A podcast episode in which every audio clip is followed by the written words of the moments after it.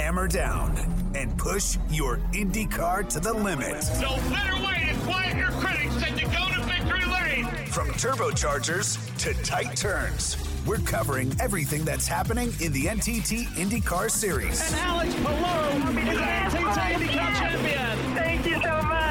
Exclusive interviews with drivers, crew chiefs, and team owners discussing the IndyCar storylines that matter to you. No matter whether it's a street circuit, a road course, a super speedway, or a small oval, it's fantastic, and there's more to come in 2022. This is Sirius XM's Brick by Brick. Hey everyone, welcome to Brick by Brick, your weekly stop for the IndyCar Nation and all the news that comes from the NTT IndyCar Series. I'm Jack Arute, joined from Brazil yet again, my partner, Tony Kanaan. TK, before we get to the Texas XPEL 375, we all want an update on your performance down there in the Brazilian stock car circuit. Uh, it was a great weekend. Uh, I started inside the top 10, P8. Uh, we had uh, a little bit of a strategy mishap, I would say. We finished P11, my best result of the season, but for the championship, was good points. We were inside of the top 10. So uh, it's moving along. Obviously, celebrate at P11. Uh, it's not in my uh, in my books, but uh, we had such a, a, struggle year last year that uh, Yeah. we'll take it one thing at a time. You know, one thing at a time. So it was a good. It was a good weekend. Well, one week ago, we were speculating as to what we would see at Texas. Would it be more of that single file uh, racing that, well, PJ1 uh, had forced IndyCar into? There were some efforts, as we had alerted people, including an outside groove practice instigated by Will Power, maybe an extra six inches or so. But we did see, with the addition of some downforce, we did see some really side by side racing. But to be quite honest with you, TK, all that mattered was those last four or five laps in that race. Scotty McLaughlin dominating. Just somebody forgot to tell his teammate Joseph Newgarden. I mean, I have to say I need to bite my tongue because we call, we talk about it. I said no way. I mean, I, I think I need to learn to be a little bit more flexible with some of my comments because I think IndyCar did a great job with what they got. Obviously, I thought it was going to be a parade, but you know, and in a way, you watch the race. They had some awesome restarts, and then the race is settled. But yeah, I mean, the last five laps it remind me when you, you and I still work together, but at the racetrack and, and the last final laps. And obviously, uh, I would say the back markers played a little bit of a role, uh, and and uh, Scott kind of didn't uh, didn't read that soon enough, and Newgarden just came and, and with the experience and won that race. But what an awesome race! I mean, I don't think we have a, a long enough show to talk about everything that happened that weekend. You know. Well, and from Scott McLaughlin's standpoint, as you said, maybe the lack of experience. But after the race in the post race press conference, he was asked, would he do anything differently? Because we all know hindsight is 2020. looking back at it, if I could think about it and run it over through my head, which I already have done a million times, um, I just my car was tightening up, um, especially in traffic, and it probably wasn't handling um, ex- exactly how I had at the start earlier in the race, and and I was sort of maxed out on my tools, and I was trying to control the traffic, so I didn't catch the traffic too much, and then in the end, the traffic actually checked up into me, and I knew it was going to be dramas going three and four, but the whole last stint, I really struggled with my um, turn at three and four. And uh, I just, I guess I wasn't prepared to take the risk on the outside at three, four, which I probably, looking back at it, should have. But my teammate, um, obviously Joseph, chose to. And once he was there on the only outside of me, I, I- you know, I can't do anything. So, um, yeah, look, I'm gutted and, and I'll reevaluate everything um, over the next few days. And, um, but it's funny, you know, like last year I was fist pumping and jumping out of the car, finishing second today. I'm like, oh, that sucks. But, uh, you know, that's how it is and that's how we're growing. And um, I'll learn from this and get better. And yeah, I probably just need to, you know, expand, you know, like maybe risk a little bit more when I need to, or try, try different lines here and there. And I'll learn that for the big one coming up in May. And, and, um, but one thing today was great, you know, 600 wins for the captain. Um, if anyone's going to beat me, it's my teammate. It's literally like if anyone else beat me, I'd be pissed. So um, I'm not. I'm kind of pissed now, but you know what I mean. Um, but 600 wins for the team. Uh, we led a lot of laps. We extend the championship lead, and and it's not all too bad. So, um, but yeah, I'm a race driver. I want to win, and and and it, and it definitely hurts. You got to take a look at Newgarden too, and say to yourself, uh, coming close to championships, but also fighting for championships that he ended up finishing second. He wanted to right the Penske ship as soon as possible. And uh, it, he looked pretty good with that cowboy hat and those two six guns. And after the race, he visited and talked about just what his so called plan was for those final six laps. It was putting it out on the edge. You know, at the end, I was like, Scott's gonna be hard to beat with with traffic. Um, he's been strong um, this whole time. He's strong last year, strong at the test. And I, you know, I thought if we just had clear running, then we would have a great fight. You know, we probably would have been dicing back and forth the entire time. But it it gets so difficult when you have you know cars that are about to go lap down and they're fighting each other. You know, and Scott's just trying to manage that, and it kind of hurts me to be able to close up on him. And then at the very end, I, I literally had, I was, Scott me, we are talking about it, but I literally conceded like two laps to go. I'm like, man, it's just not going to happen, you know? And I, I literally almost lost it off four because it was pushing so hard to try and get close. So I was like, it's done. You know, he did a good job. He was in position. He's going to win this race. Um, I, you just bring it home. You just could have held on for one more lap, like one more corner. Yeah. and I could have kept that mindset. Yeah, but that mindset changed as soon as I got to, to corner three. Um, and the traffic just presented a great opportunity to to, to you know really I don't want to say the words, but just uh, get get after it and try and do something to win this race. You know, one of the things we didn't see TK on the NBC television coverage was the captain Roger Penske. And we're going to visit with Joseph a little bit later in the show. Uh, he went into victory lane because it was Team Penske's 600th uh, career victory as a team. And he peeled off six fresh, crisp Benjamins and gave them to Joseph Newgarden. Got to find out when he stops by what he did with the 600 his $600. Yeah, I mean, what a what a huge achievement as a team, right? Obviously, and also for Joseph to give that because then you look at the status. It was I think as Paul Tracy did the 200 and then so on, and it goes the list goes down. But uh, yeah, you usually don't see Roger at the podium, not even mm-hmm. when he didn't own the series.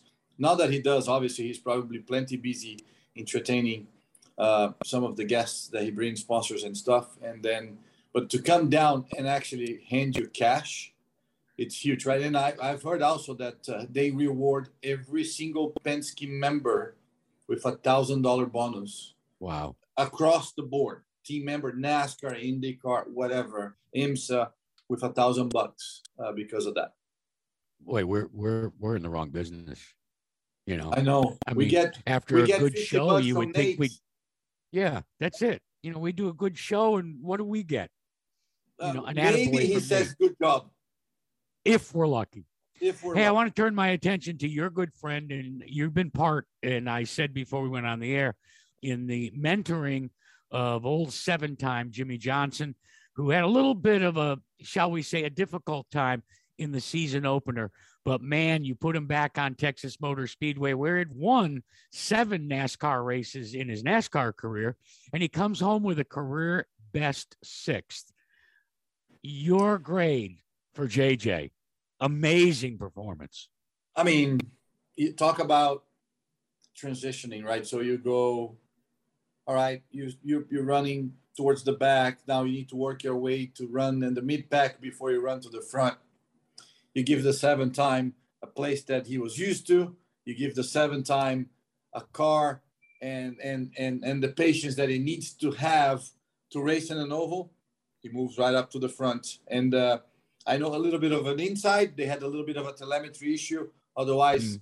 I have to say he would have finished in front of Scott Dixon in fifth. So uh, Well, he did run in front of Scott in the, the late going.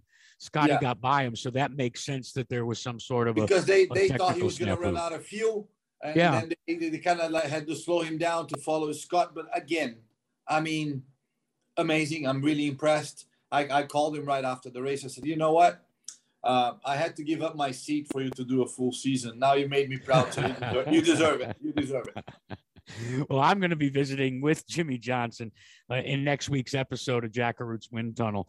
So much to talk about, including uh, away from the NTT IndyCar series, the uh, Garage 56 program that the 24 Hours of Le Mans have for a special one-off operation has been snared for 2023 by Hendrick Motorsports in the NASCAR Next Gen car that's going to be modified. And Jimmy has already come out and said, you know what? Racing at Le Mans is on my bucket list. So he's already thrown his name name into the hat there. I'll be talking to him about that. But from your perspective, can he take more than just the momentum and parlay that into his Indy 500 effort? 100%. Um, Yeah. I, I, I think, you know, he still has a long ways to go on the street and road courses, but that's just the nature of the business. I don't think a year it's enough to go beat the guys that are there for 20. But yes, I mean, don't count him out. You talk about, you know, how many four or five hour races they do a year when he used to race in NASCAR. They do 500 mile races every weekend. So the patience is going to pay off for him in Indy. And I think Ganassi obviously looks pretty strong, which makes me happy because obviously I'm driving one of their cars.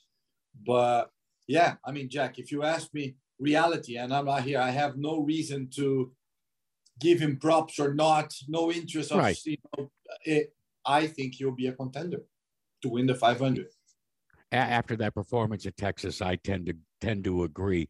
And let's not forget the performance, as you alluded to, Chip Ganassi Racing, including you, one year ago in the Indianapolis 500. You want to talk about at least in qualifying and setting up, uh, pretty spectacular. And in the end, it was close, uh, but uh, just a little shy of scoring for Chip another Indy 500 uh, Borg Warner Trophy for his trophy case. All right. Some news that when it's one person's misfortune, it becomes somebody else's good fortune. Jack Harvey has a crash the day before the race, has a concussion. He can't drive the Hy-Vee Ray Hall Letterman Lanigan entry, and uh, he is sidelined.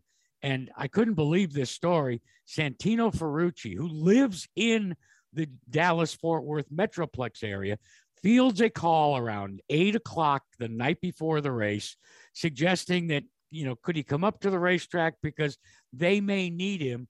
And he gets in the car and goes from the couch and in less than 24 hours finishes with a top 10 finish. This guy's a beast. Yeah, I mean that he's a talented. It's it's it's an understatement. I think uh, he had some hiccups in his career that probably hurt him quite a bit. Um, and then he came here. He did a pretty good job. It's just, I mean, it's a tough time when you have a class of rookies like we do now to find space. I, I, I feel for him because that's the only chances he has right now is if somebody gets hurt like Jack did, and that's when he comes into play. Do, does he deserve to be a full time? I think so. I think he has the capability. I think he um, he proved that. Shame because he did a pretty good job for Rejo, and then they they had three cars this year, and he was not Yeah. the one. So that tells you how brutal and cruel this business is because obviously there are plenty of other things that need to fall together for you to drive the car. It's not just about having talent, but I mean, again, that's not the point. The point was coming in without a single lap. They gave him 15 minutes, which they call a, a rookie or a driver adaptation, uh, and and and finish in the top 10. It's um, it's it's amazing. Well, and I know you have a certain uh, modicum of a closeness with Ferrucci, having been co-host of a podcast yourself and provided him with some of that mentoring. Always found that astonishing because of the hair that he has and the hair that we don't. Uh, coming up next, it's time for us to chat with the guy that, well, he didn't lead a lot of laps. His teammate did, but when it came down to traffic, he used it correctly, hung it all out. And the next thing you know, as he's known, the angel assassin, Joseph Newgarden, scores the victory for Team Penske, their 600th at the XPEL 375 at Texas Speedway. He will be joining us next. Quick pit stop, and then we're back on the track. This, this is Sirius XM's Brick by Brick. From the green flag to the checkered flag, we're discussing the hottest topics from the NTT IndyCar Series. This is Sirius XM's Brick by Brick. Here comes Joseph Newgarden on the high oh, side. Newgarden on the top side. It's going to be a drag race. Newgarden has done it. Newgarden wins on the final lap. You're the man.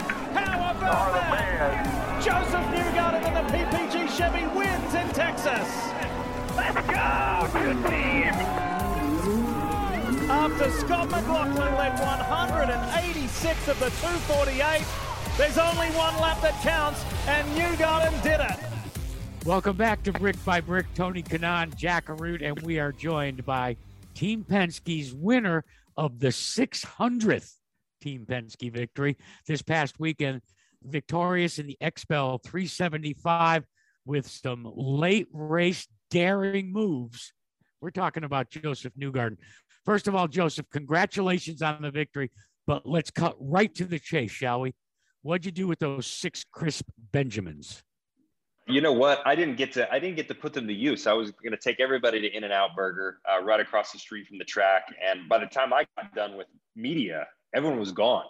So you know, it's not my fault that I didn't buy burgers for everybody. They left. Okay, they didn't wait for me, so I don't feel bad.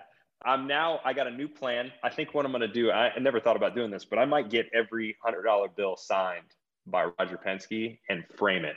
I think that I think that's what I'm going to do because I just want to keep it. And you know, you're not, it's not going to devalue anyway. You can always, if you ever need it, you might even be able to sell it for more. Oh yeah, could you imagine? That would be a wor I think this that would massively increase the price of that six hundred dollars. A hundred percent. Mate, first of all, Well, it's the hedge against inflation, isn't it? Right. There you go. congrats. I think, uh, I mean, watching that race, I, I have to say, uh, I had to bit my tongue because I thought it was going to be another parade. Obviously, IndyCar did a good job. You guys obviously were driving, we would call second lane. It was a lane and a half, right? But my point to you is obviously you look extremely surprised, right? In victory circle, because it's like, okay, you're there. Obviously, you all you knew you had a chance, but you're like, maybe the kid's gonna move up a bit, take my air. My point is, and he even admitted, I mean, uh, he was fine at first, and then the next day he tweeted, in hindsight, I should have moved. What were your thoughts there? Because I know, I mean, obviously, it- it's hard for me to do this show because I, I hate to put myself, oh, I was doing this, I was doing that. That's not my point. I knew, and we all know, that's what you were going to try because what you had to lose is the last lap. But did you expect him not to move? You know, I I didn't think he would move, but I'm probably preying on him being a, a you know a young IndyCar driver still. He doesn't have he doesn't have a ton of time in these environments, so there's there's certain things that you could expose, right? As you know, Tony, and I I didn't even really think about that. I think just instinctually looking at him, he was really starting to struggle, like really struggling. He had both things going on. He was pushing in three four like tremendously, and he kept lifting to stay low because of it. And then in off of two, he was crazy loose. So it looked like he didn't want to touch anything. It, it, I've been in that position. You know how it is, Tony. Like when you get both things going really bad, you don't want to touch anything and you're just trying to survive. And I, I could see him in survival mode. So I was like, man, if I get a run and I put it on the outside, I don't think he'll move because I don't think he wants to move. Um, and so that's kind of instinctually what happened at the very end, but I didn't expect it. You know, I, I just, I had mentally succumbed to finishing second. I was like, we're going to finish second. I was pissed. I was like, this lap traffic's in the way. Like, I can't get a run on him because he's getting a toe off of all these people. Um, and so I was really frustrated. And then the opportunity just came like last minute. It was like, oh, there's an opportunity. There's an opportunity. And then I just instinctually went for it. I was like, if it doesn't work out, it doesn't work out. And so, um, yeah, I was very surprised. I just did not expect it on that on that moment. Is that fair to say that if that traffic hadn't been there, you were going to say, I ran out of laps because as the way he was struggling, you're going to pass him eventually. But it wasn't enough laps for you to do so. Did, did the traffic help? The traffic was helping him up to that point with me not running up you know and it's funny when i look back at it now i said i, I think well, i could have tried that earlier actually i pro- i mean it, there was enough grip up there it wasn't really, you know, it's funny when you do the move. It, it's so funny how you think about this. I did the move and I'm, I'm like, oh, I can't wait to watch that. I was up in the fence. I was in the fence. And, and you look back and you're like, I'm not even in the second lane. the second lane. it's like in, in your mind, it looked way cooler. Yeah. Um, and I watched it, I'm like, that wasn't that cool. Like I could have done that 40 laps ago. Um, so I that's my regret is like if I if it was to happen again and the traffic was in the way and he wasn't struggling as much, I should I should have tried running up there way sooner because I could have gotten a better run on. Um, but I think if there if there was no traffic and it was just him and me, we probably would have passed back and forth 30 times to finish that race. It was very easy to do it with one car, but once you had a train of cars, you couldn't you couldn't really go anywhere. You know, I find it interesting that you point out that you said to yourself in the cockpit, I, I got to watch this because it has to be the spectacular move of the race. And then when you do, you go, holy cow. James Hinchcliffe, who we're going to visit with a little bit later in the show, Joseph, actually mentioned it several times in his commentary. The fact that when you're in the cockpit at a place like Texas, even preceding this race, when let's face it, there was a lot of single file racing, that wasn't the feeling that you drivers had when you were going nose to tail because of the dirty air, because of the wake, because of so many different aspects. So this time around, was it more of a handful, less of a handful? You know, how much do you really think besides that one where you thought you were a superhero, you were Batman, and then it turns out when you watched on TV you were only Robin? how many times did you really have to hang it out? Oh, I think I think it was more difficult this year from a from a driving standpoint. You know, it's Really? funny. Yeah, we had a lot more downforce on the cars than years past, and so that helped the racing product. But there was more tire wear than last year, Mm. and I, so you could really feel the track at age just in another year. And you were seeing people go off a lot, even with more downforce. So I, I felt we were we had more of a handful once you got 20, 30 laps into a stint, and you were really struggling. The wind was also very different. We had a headwind um, going into turn one, and people were really struggling with that middle of one, two. They were getting super loose. Uh, so they were very hard to drive. But, you know, I, I thought the race was a great tick forward. I mean, it really was just, it just even opening up half a lane, you know, on restarts um, and even certain moments of race, you look at like the way Jimmy was driving in the race. It was a lot more exciting. You know, there was still a lot of single file, and we need a true second lane opened up to make that back to what it was at Texas. Maybe not in the old glory days where it was like three wide, super awesome. But I think that, that second lane being truly open would help. And I got to say, I think the extra practice session was, it was good. It was a good idea that they made. They, you know, and Will has been harping about this, but he was like, put drivers out there and force them to run the second lane. It actually helped. The only thing that they could have done to make it better was just force everyone to do it. Because you, you force everyone, you get more rubber up there. I actually think it would have come in even better. So it was not everybody that did. No, they only had they only had seven cars that went out there for that extra session, and it just you know it's not enough. You need to triple that Yeah. number. I thought the greatest moment was when Felix get wins the pole and then gets told by his owners, "Oh, by the way, we have volunteered you to be one of the seven to go out there and try to work in that outside groove." You, on the other hand, I heard your interview, and you're going, "Hey, good luck, Will. I'll be watching." But you were like the guy in the, you know, in the schoolyard when the bully comes up and you push your buddy in front of you to say, "Here, you take care of it." Well, I mean, I did feel that way. I wish I I was petitioning for IndyCar to force us though. I 'cause here's the problem, you know, it's an unnecessary risk to take without Yeah. knowing if you don't know what's going to happen, it's just an unnecessary risk. But if everyone gets forced to do it, then yeah, you go do it. And it's going to be the same for everybody. If you just don't try and wreck your car. Um, but the, it, you watch the people that went and did it. They they were the first people to you know try and utilize that during the race. So it actually ended up helping them more than anything because it just gave them more experience. So Joseph, obviously, uh, you don't plan those things. You race for, to me, the best team uh, on earth with the best team owner and manager and whatever the most successful guy I've ever met. You have tough teammates because the team it's tough all across. Then all of a sudden you go and and and you score is 600 win, right? So, and then you go, in my opinion, you're in a different class inside the Penske organization because they're all the drivers they are there. They all have success. They all win. They all eventually get you know a win for Roger, but did it mean it was that more special to you? Like obviously now I saw some stats today, like they put all the names that did the 100, the 200, and then now you got the 600, which I think it will take a while to get another 100. So until then, you're the guy that did it. Did, did, did, how does it feel? You know, in the beginning, I thought it was, without doing it, I didn't think it was as special. You know, let, so let me tell you this this is what's fascinating to me. We've accelerated in the last five years. When I joined the team in 2017, they were just trying to crack the 400 win threshold. And that's five years ago.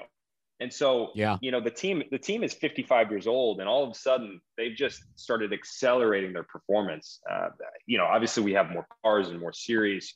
That is what helps mostly, but it's unbelievable when you look at it. And now that I've actually done it, I realize how special it is. And I think that's how a lot of these things work. You know, you end up winning the Indy 500. It's not that you didn't know how special it was before, but you can't truly feel the magnitude of it until you do it. And you never kind of, will. You never will if you don't win. Yeah, you just don't know. You don't know what that's like. Um, and I still don't. I don't know what it's like. And you will. You will. I hope so one day. But but yeah, for 600, I, I now having done it and you know to see the reaction and all that, it's it's really cool to be a part of the team. And to your point, Tony, you know to you know look at everybody that's driven here and had the opportunity to drive for Roger. It, it felt really special. It still does. So it was it was such a cool moment. You know, when you say team, uh, it's not just uh, your fellow drivers there on the IndyCar side, but you're all housed on the same campus there in North Carolina, along with Logano and the rest of the knuckleheads on that side, and the assortment of, of disciplines that Roger has put his toe in the water, some of them forthcoming. Uh, personally, some of the social media gags that you all engage in. One that comes to mind is when every Team Penske driver from Cindric to Newgarden to Logano engaged in dodgeball.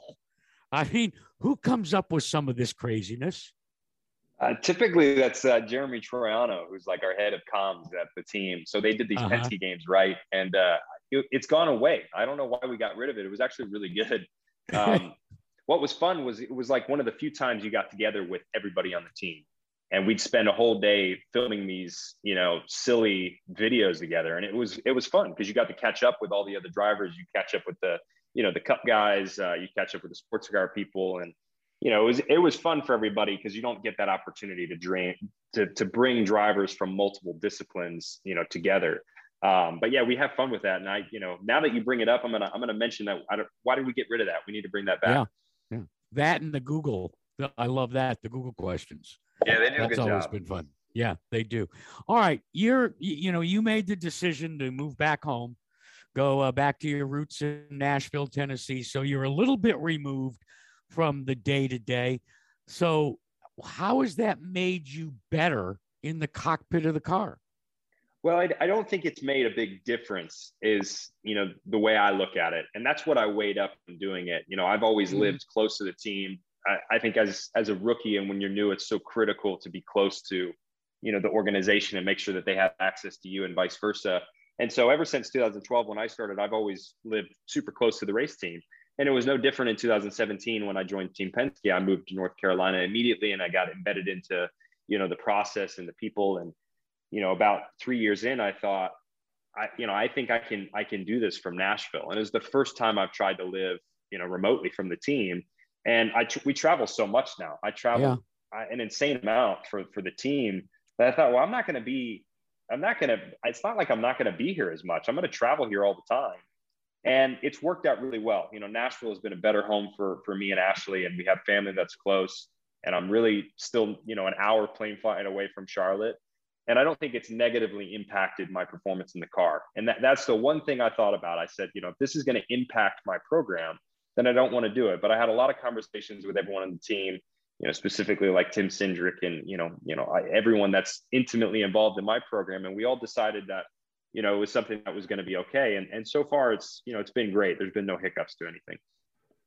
Well, and then I, I don't disagree. I think you know, like like you said, I mean, we we travel so much, and now even with technology, you can do your engineering calls after the race uh, through whatever platform you use, and you can still see each other. So, it, it did that. It was any resistance from the team when you said that at all? Like you know, like you said, you talked to Cindric. Obviously, people are never going to tell you, "Oh, you have to be here." But I mean, I got told that I had to leave there, and then and I actually mm. did in Ohio for a couple of years, you know. But that, those were back in, the, like you said, I think it's more important in the beginning of your career than actually when you establish, you win a championship, you're trying to, you know, your priorities change. You get married, you have family, you're probably gonna have to have kids, and and you try to look for something that is more permanent. So, but it was any any any resistance of at all?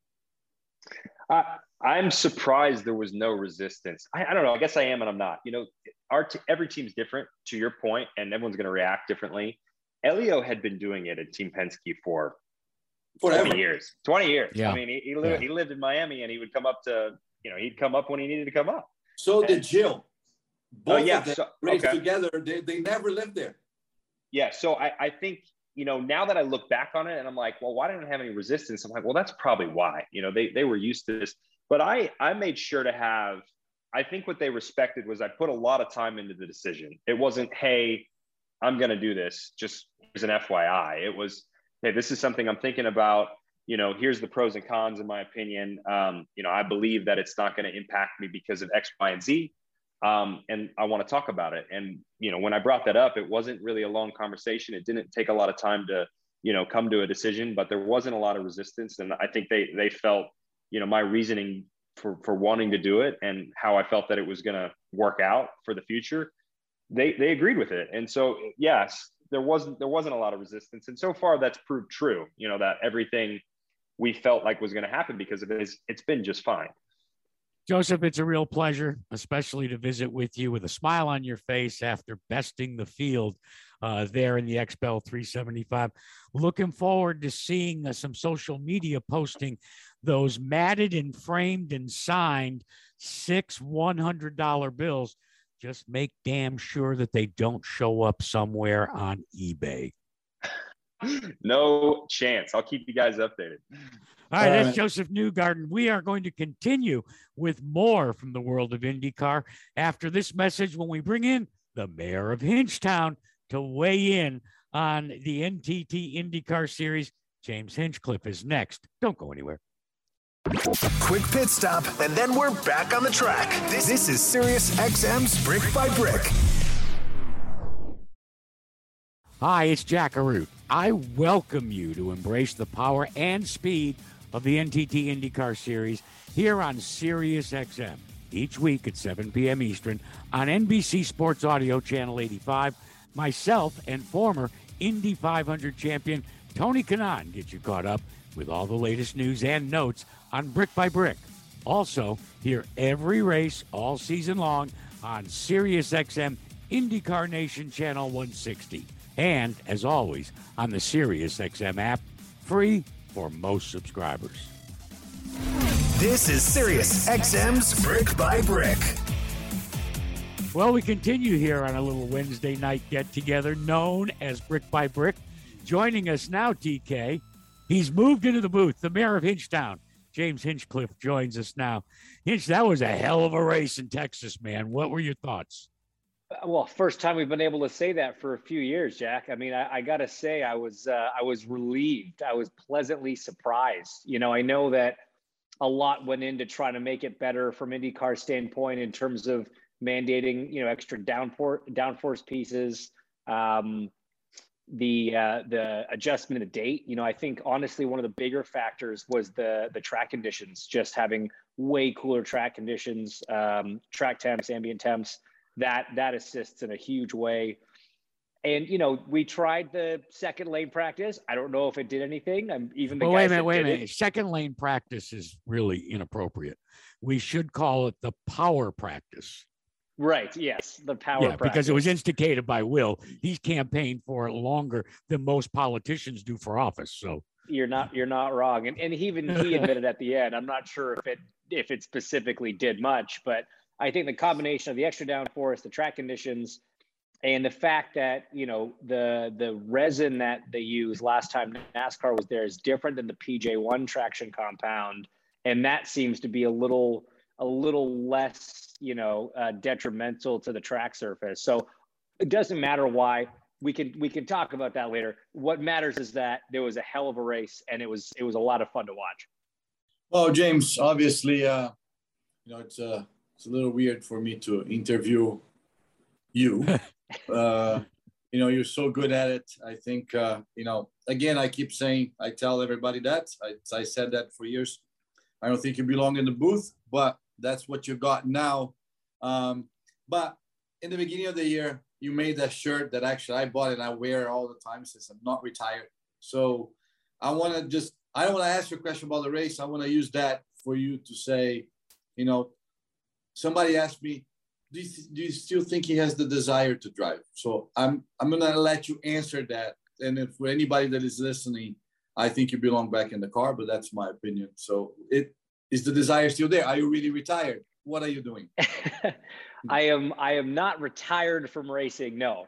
Um, you know, I, I, I made a, a conscious decision to step back from full-time IndyCar competition. Certainly, that does not throw away the opportunities of one-off IndyCar races in the future. But more importantly, you know, I really see my career transitioning into into something else. You know, I've uh, the the long story short is I actually had a, an IMSA program lined up for this year that I was going to do alongside my duties, you know, with NBC and the IndyCar races. Racing politics, Tony. I know it's gonna it's gonna floor you, but there are politics in racing, and uh, and sometimes things are beyond your control so unfortunately that deal sort of uh, fell apart at the last minute and, and given the timing there was there's really no time left to put something else full time together so i've accepted that 2022 is going to be a bit of a gap year you know and and i'm honestly enjoying uh, having less responsibility in that sense but the, the vacation will end at some point you know the desire to drive is still there uh, the desire to compete is still there so you know for me it's just uh, it might be a couple little fun one-off things throughout this year. Like I said, a bit light on the driving side, but the plan is to be back in something for 2023. And, and Jack, let, me it, let me add it real quick because just for people to understand, we work out at the same gym, and he has not changed his routine, so yeah, he's ready. well I, I, did want to pursue that for just a second and we'll get back we'll circle back to your your your thoughts about 2022 uh, with what we've seen so far.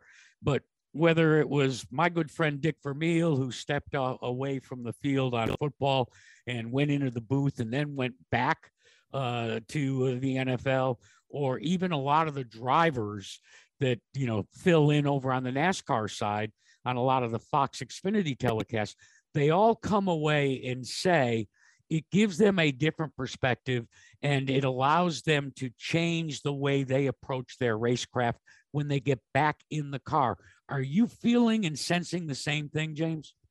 Yeah, you know, it's interesting, Jack. I think that's a I think it's a great point and I think it's very valid. You know, I some people know, not many people know, I had this weird and awesome opportunity when I was doing the Atlantic series yeah, back in the mid 2000s to actually join on the international broadcasts with Jeremy Shaw. And that was kind of my first foray into uh, into this side of the sport. And and I'll never forget that was my biggest takeaway was sitting there and really watching the races. I mean, obviously I'd watched them all on TV, but when you're in the booth, you're living it, you've got timing and scoring, mm. you know a lot of things that don't necessarily make the broadcast. What I what I learned in that booth was how races are won. I know who won them, but I was really understanding how that driver put themselves in that position to win that race. And I took that knowledge and that experience with me when I moved into IndyCar. And obviously, then, yes, I spent, you know, uh, over a decade doing the driving bit and, and out of the booth and now being back in, yeah, it is interesting. Kind of when you are watching the whole thing happen real time, you have do you do get such a better appreciation for the the ebb and flow of the race, the dynamic of it all, and how ultimately the driver that wins put themselves in that position. James, I know it's early in the season, but obviously you were a rookie of the year in 2011 when you joined. Uh, if you had to pick one guy right now, I know it's early, it's only been two races, but who would be your rookie that impressed you? I'm not asking who's going to win it. I mean, it's not about winning the rookie of the year because we know people are in different teams, better teams, so on.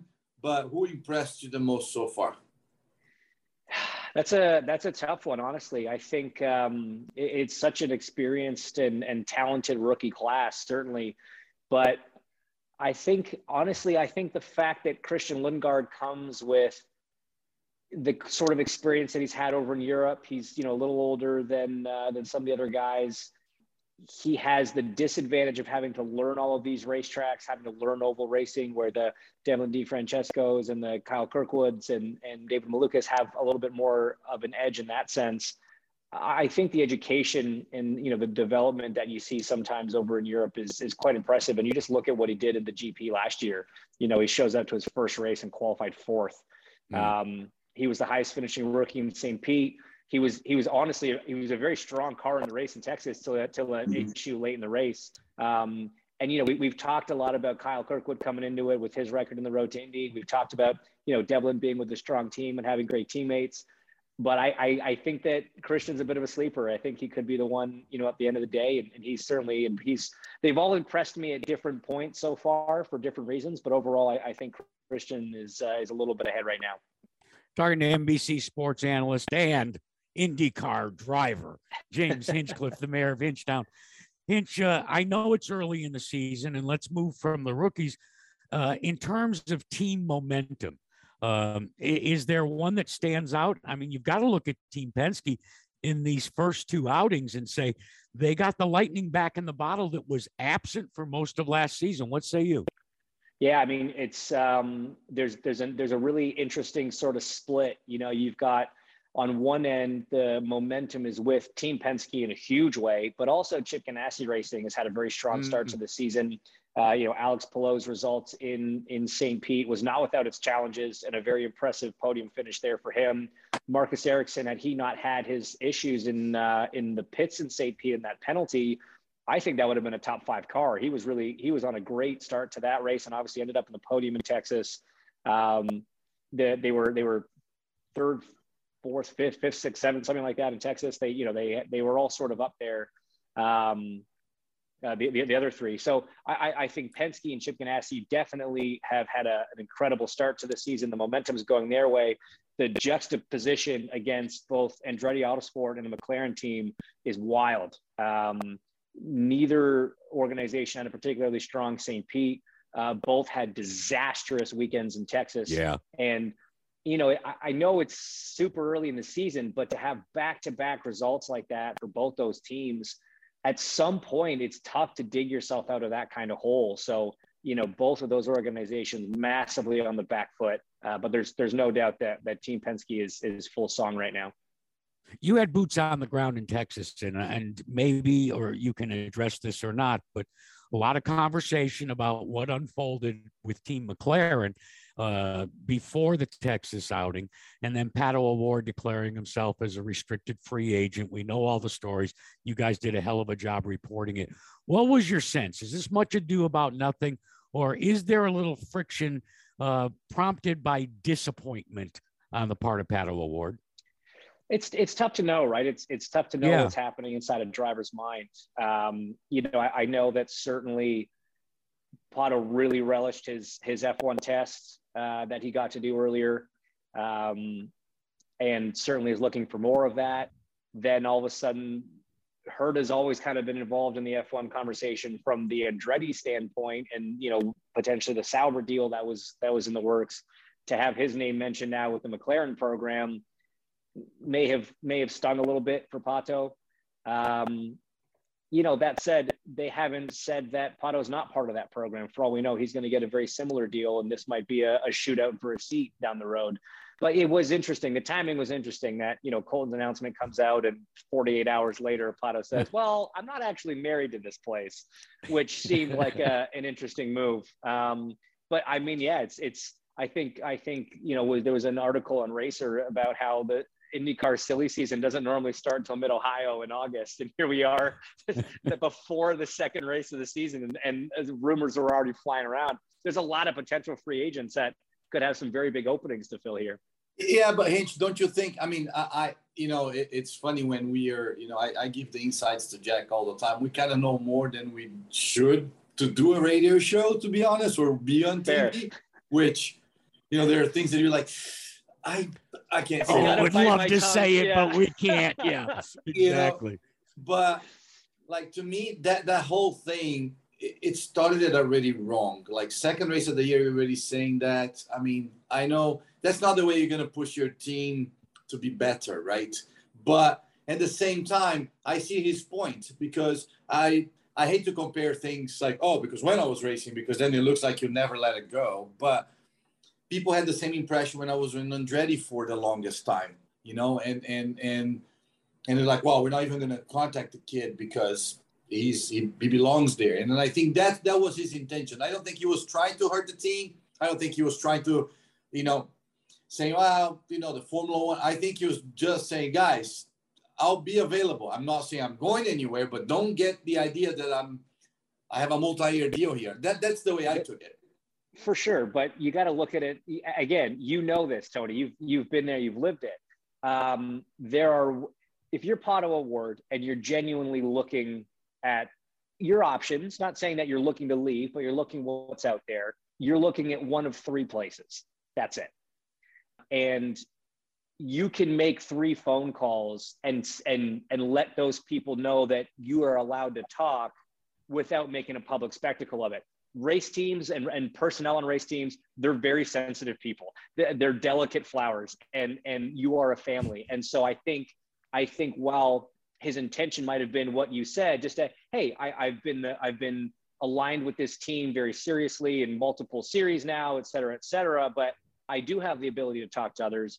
I'm not sure he accomplished it in the right way because Right. like you said or like, like the point i was trying to make these teams can take that the wrong way and that's not the best way to motivate a group Good you know point. it's like Good well point. hey if, there, there- it could go two ways like hey we might lose Pato, we got to work harder or it's well hey this guy's already trying to throw us under the bus saying we're not good enough then like why should we work hard for him so it's But the it's, other a, it's a very delicate balance But the other teams also are watching what he did. He says, "Man, I don't want, I don't want this guy in, our, in my team because that's the way he's acting." You know. for sure So, yeah, for sure Good point. Delicate flowers being connected to describe IndyCar drivers. I'm going to have to really work hard to get my arms around that one. Uh, your assessment, uh, TK and I talked about it before you joined us. Jimmie Johnson did, I think, on a one to 10, he did a 40 at Texas. What do you think?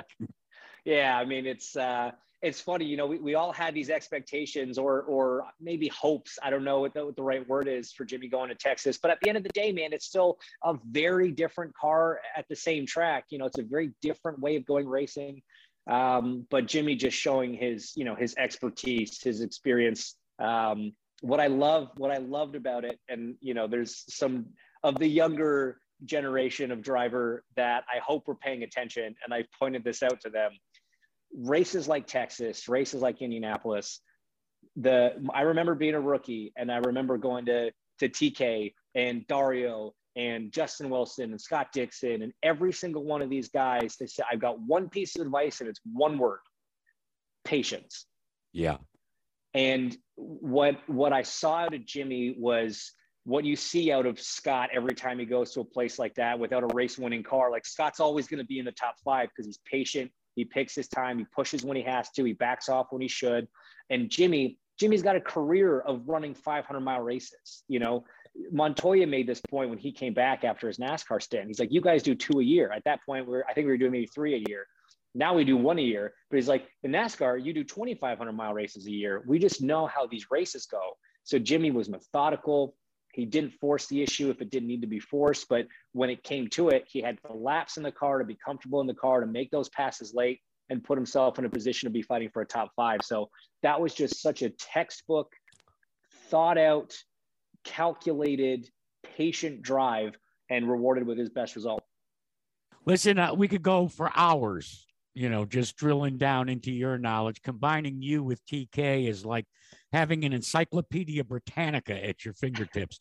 We appreciate it. We look forward to your continued work with NBC, but more so, uh, returning to the cockpit. And I don't care about IMSA. Yes. I don't care about any of this other crap. Back in an Indy car and sooner rather than later. Okay. Yes, sir. Yes, sir. Work in progress. All right. That puts a lid on Thanks, this week's James. show. Before we run out of time, my thanks to our guest, James Hinchcliffe, that we just spoke to, and uh, Team Penske's Josef Newgarden. Quick reminder if you want more motorsports conversation and more IndyCar interviews, why don't you subscribe to my podcast series, Jack Arute's Wind Tunnel? The newest subscribers, James Hinchcliffe and Tony Kanaan. You can get it wherever you download your favorite podcast. The executive producer for Brick by Brick is Marissa Reyes. Our producer is, as TK calls him, Nathan, better Nate. known as Nate Lee. For my partner, Tony Kanaan, I'm Jack Arute, reminding you to join us next week when we will gather for yet another edition of Brick by Brick.